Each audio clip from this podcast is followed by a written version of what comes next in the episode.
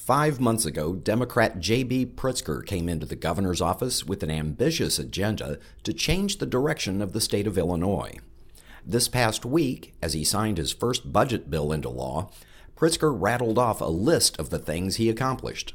We gave 1.4 million Illinoisans a raise.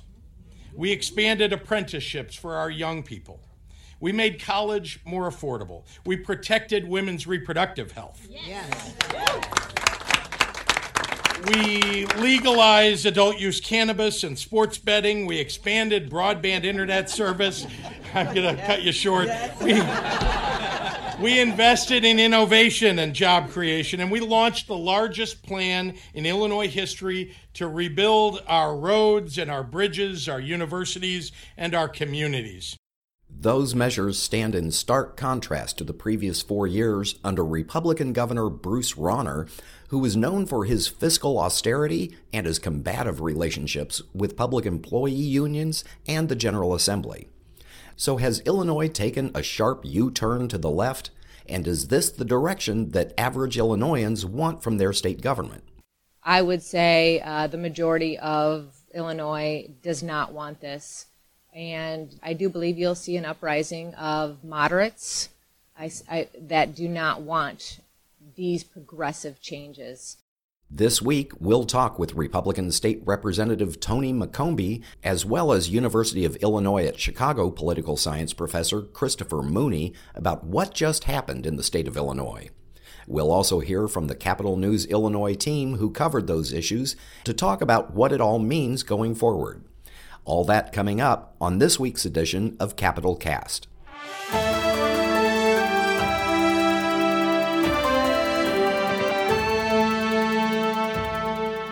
Hello and welcome back to Capitol Cast. I'm Peter Hancock.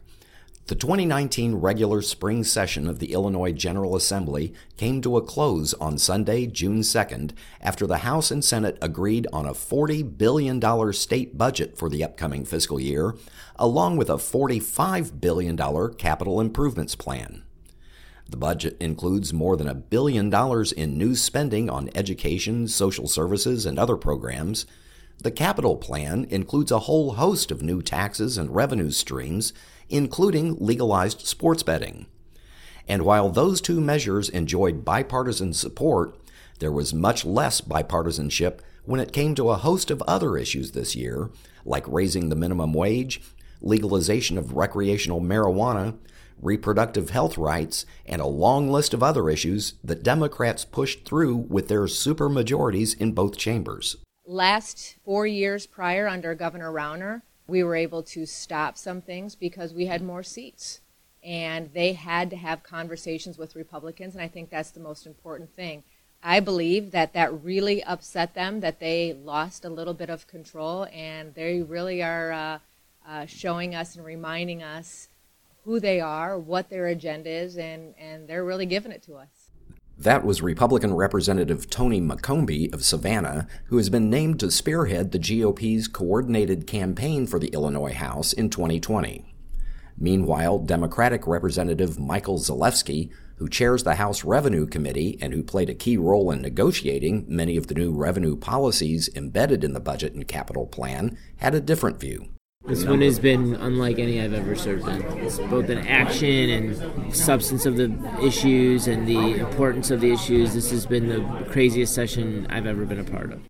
Looking at what happened in the 2019 session, it might seem like Illinois is an outlier among Midwestern states, which are traditionally known for being moderate to conservative in political philosophy and for being slow and cautious when it comes to embracing big changes. To get some insight on that, we spoke by phone with Christopher Mooney, who teaches state politics at the University of Illinois at Chicago, and we started off by asking him if Illinois is in danger of getting political whiplash. A lot of this is uh, idiosyncratic. Number one, Illinois is idiosyncratic in the Midwest. Uh, you know, we're not Iowa, we're not Wisconsin, we're not Michigan. We have a different kind of economy, and we have Chicago as basically a third of the state. Uh, and if you count the metro area, basically two thirds of the state. That's a very different look to the infrastructure, to the economy, and so forth. of Illinois than say Indiana or even Missouri or Michigan, right? So we're different to start with. That then you have the idiosyncratic situation of the 2012 gubernatorial election. I think the election of Bruce Rauner uh, in 2012 said more about Pat Quinn. It said more about the power of campaign dollars, and it said uh, a lot about Rauner's campaign message because he did not talk about uh, being, you know, the anti-union crusader in the general election in 2012. You know, like he turned out to be. Everybody was kind of surprised when all of a sudden he got not, uh, inaugurated. the next month he goes over to Decatur and does this PowerPoint. And says, "Yes, we ought to all, we ought to be right to work, just like uh, Indiana." People, and you know, and do that right in Decatur and just stick it in the union's face. So one of the other things that struck me about this session, uh, the legalization of marijuana. Mm-hmm. We've seen this in the Mountain West, which is kind of known for its independent, kind of libertarian mm-hmm. mentality. We've seen it in the Northeast and I guess Michigan before mm-hmm. Illinois. Mm-hmm. Is this another example of Illinois being kind of idiosyncratic, or are we seeing this movement toward liberalizing marijuana laws finally reaching into the Midwest, into the middle of the country? You know, the, the pattern of marijuana policy it, it, it follows a real kind of traditional pattern of what we call in political science we call policy diffusion and innovation. It's you know you get one place, it starts something, they start it kind of small, they check it out, a little pilot program, and and other states you know kind of say, well, let's see how this works. And if it works pretty well, then well maybe we'll do it too. But maybe we have to modify it a little bit for our particular circumstances. Do sure. You know, and so states being kind of the laboratory of democracy. Exactly right. Yeah. And so what we got here is a very incremental development of marijuana policy in the in the states that is you know it's taking advantage of you know one of the geniuses of American politics and that's you know that's federalism. You know diff- try different things out. And so you start with these real restrictive medical marijuana ones then they get a little more liberal then you you know then you get uh, you know Colorado whatnot for recreation. Everybody kind of looks back and checks it out. They're, they're making a ton of money. Okay, now now what? Uh, and then Illinois is really, you know, as is kind of typical of this, we're the most recent one, and we're farthest out. And leads me to my next question: the abortion issue. Mm-hmm. Governor Pritzker had run on the campaign that he, among other things, he wanted to liberalize the state's abortion laws. Mm-hmm. But at the same time, during this session, we saw Alabama impose one of the strictest anti abortion laws, mm-hmm. uh, quickly followed by Missouri mm-hmm. and now some other states. Mm-hmm. What does this say about the cultural divide in America? That Illinois would go so far in one direction while the more conservative, southern leaning states are going so far in the other direction? Well, yeah, I mean, it, it is a testament to, uh, you know, sort of sorting uh, process that people have been talking about the last 20 years in this country, where people are instead of you know the people are choosing to live in places with people like themselves in various ways, including politics, right? So if you're a Democrat, you tend to live by Democrats. Republicans tend to live by Republicans, and that's you know that's always been the case.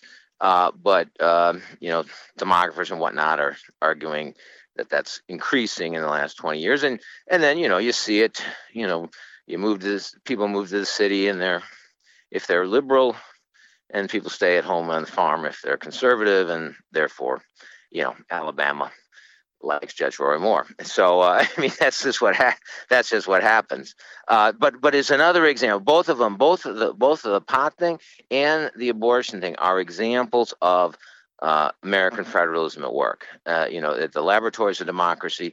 You know, and, and the idea is I mean, and, and you'll hear conservatives talk about this all the time. Uh, the, the, with the decisions being made to the people, in other words, the smaller the unit of government that's making these decisions, uh, the more likely it is going to be to reflect the values of that particular person.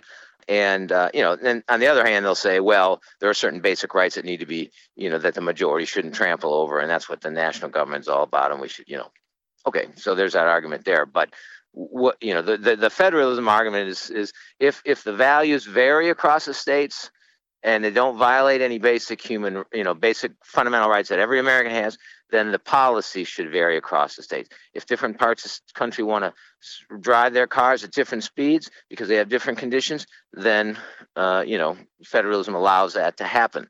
That was University of Illinois at Chicago political science professor Christopher Mooney talking about the just ended 2019 regular session at the Illinois State House in Springfield. Now we turn to the rest of our Capitol News Illinois team with Rebecca Anzel and Jerry Nowicki. So, Jerry, let's start with you. We heard Christopher Mooney. Uh, to summarize what he was saying, was more or less that Bruce Rauner was kind of a bump in the road for Illinois, that Illinois has always been different from the rest of the Midwest. And what we're seeing in the Pritzker administration is really kind of getting back on track, so to speak, uh, going in the direction that Illinois typically goes in. Uh, you were around for a lot of the Rauner administration. What do you remember about that?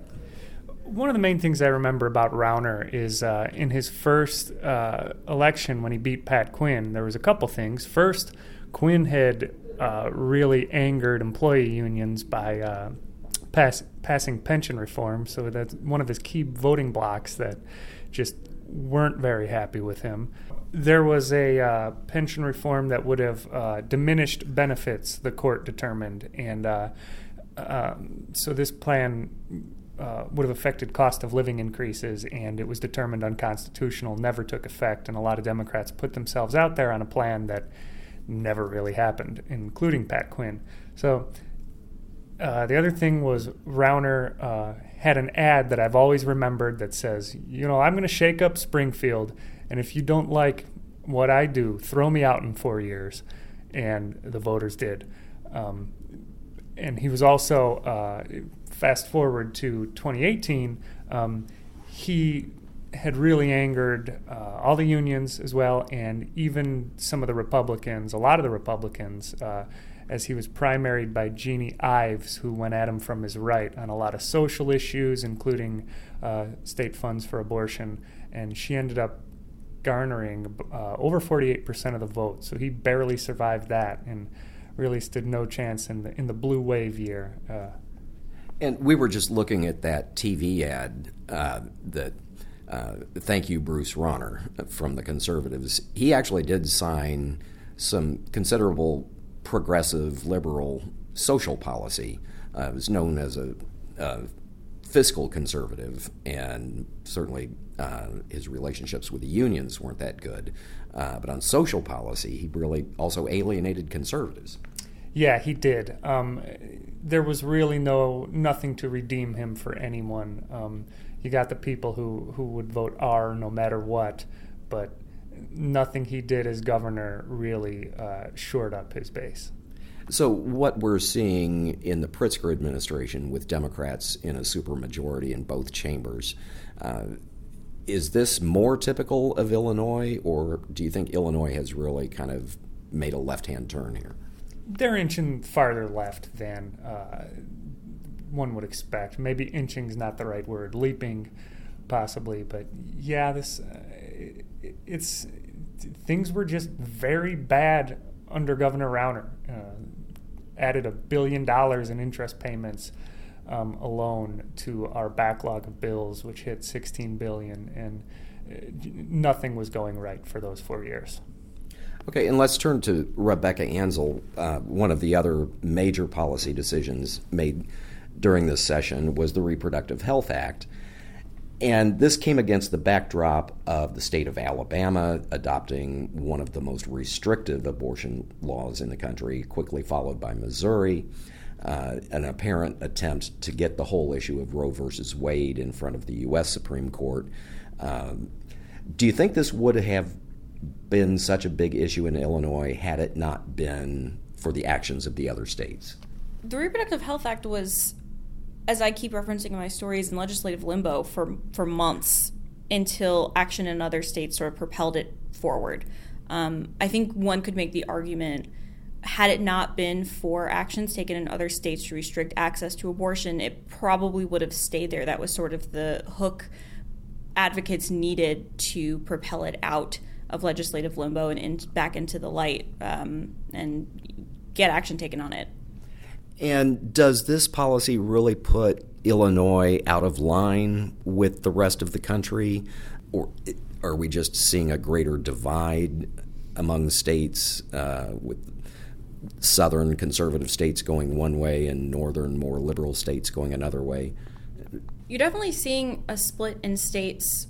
Uh, you know, the southeastern states are going um, definitely in the way of restrictions, but uh, both proponents and opponents, as I also again keep referencing, um, both agree that the Reproductive Health Act in Illinois will, once Governor Pritzker signs it, and he has said that he will, um, will be the most liberal statute dealing with reproductive health and access to those those things um, in the country, and that's more so than New York's law, which people had talked about a lot when when that was passed and one of the things that the advocates kept saying on the floor of the House and the Senate was this really wasn't a big departure.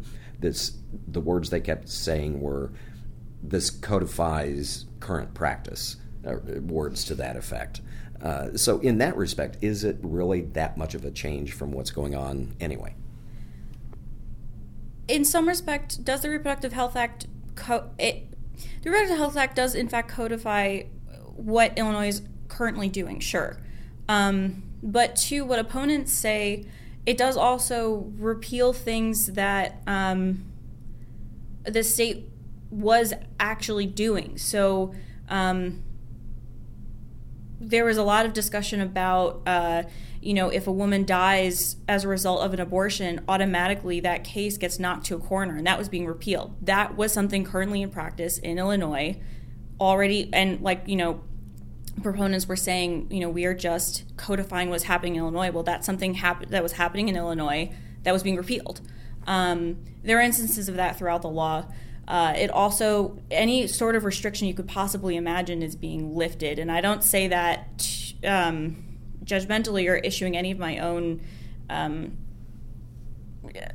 I'm not passing judgment. That is just what it does. It, it creates access to any sort of reproductive health care as a fundamental right, which basically means that the state of Illinois and any level of government in this state cannot impair a woman or a man's access to reproductive health care. Um, that includes everything from, yes, abortion to access to contraception. If a man wants to get sterilized, um, if a woman wants to get a pelvic exam, like any level, pregnancy care, anything any access to that cannot be impaired whatsoever now. And one of the other things, and I'll throw this out to both of you, that Professor Mooney said was that Illinois, one third of the state is the city of Chicago. If you take in the Chicago metro area, that's basically two thirds of the state. Absent the strong Democratic base in the Chicago area, would the rest of Illinois be going for the kinds of policies that we saw here this year? Jerry? Certainly not. Um, I covered. I lived in Leroy and Farmer City, and um, a lot of people I spoke, I still speak to from there, uh, don't care much for the policies that have been coming out of Springfield uh, this session. And Rebecca, what's your take on that? There are Republican lawmakers in the General Assembly. They do, a lot of them come from Southern Illinois, and you wouldn't see them in the General Assembly representing the views that they, they have, the more conservative views, if there weren't constituents that elected them there. And we're going to leave it at that for this week on Capitol Cast. Capitol Cast is a production of Capitol News Illinois, a nonprofit news service of the Illinois Press Foundation. Until next time, thank you for listening. I'm Peter Hancock.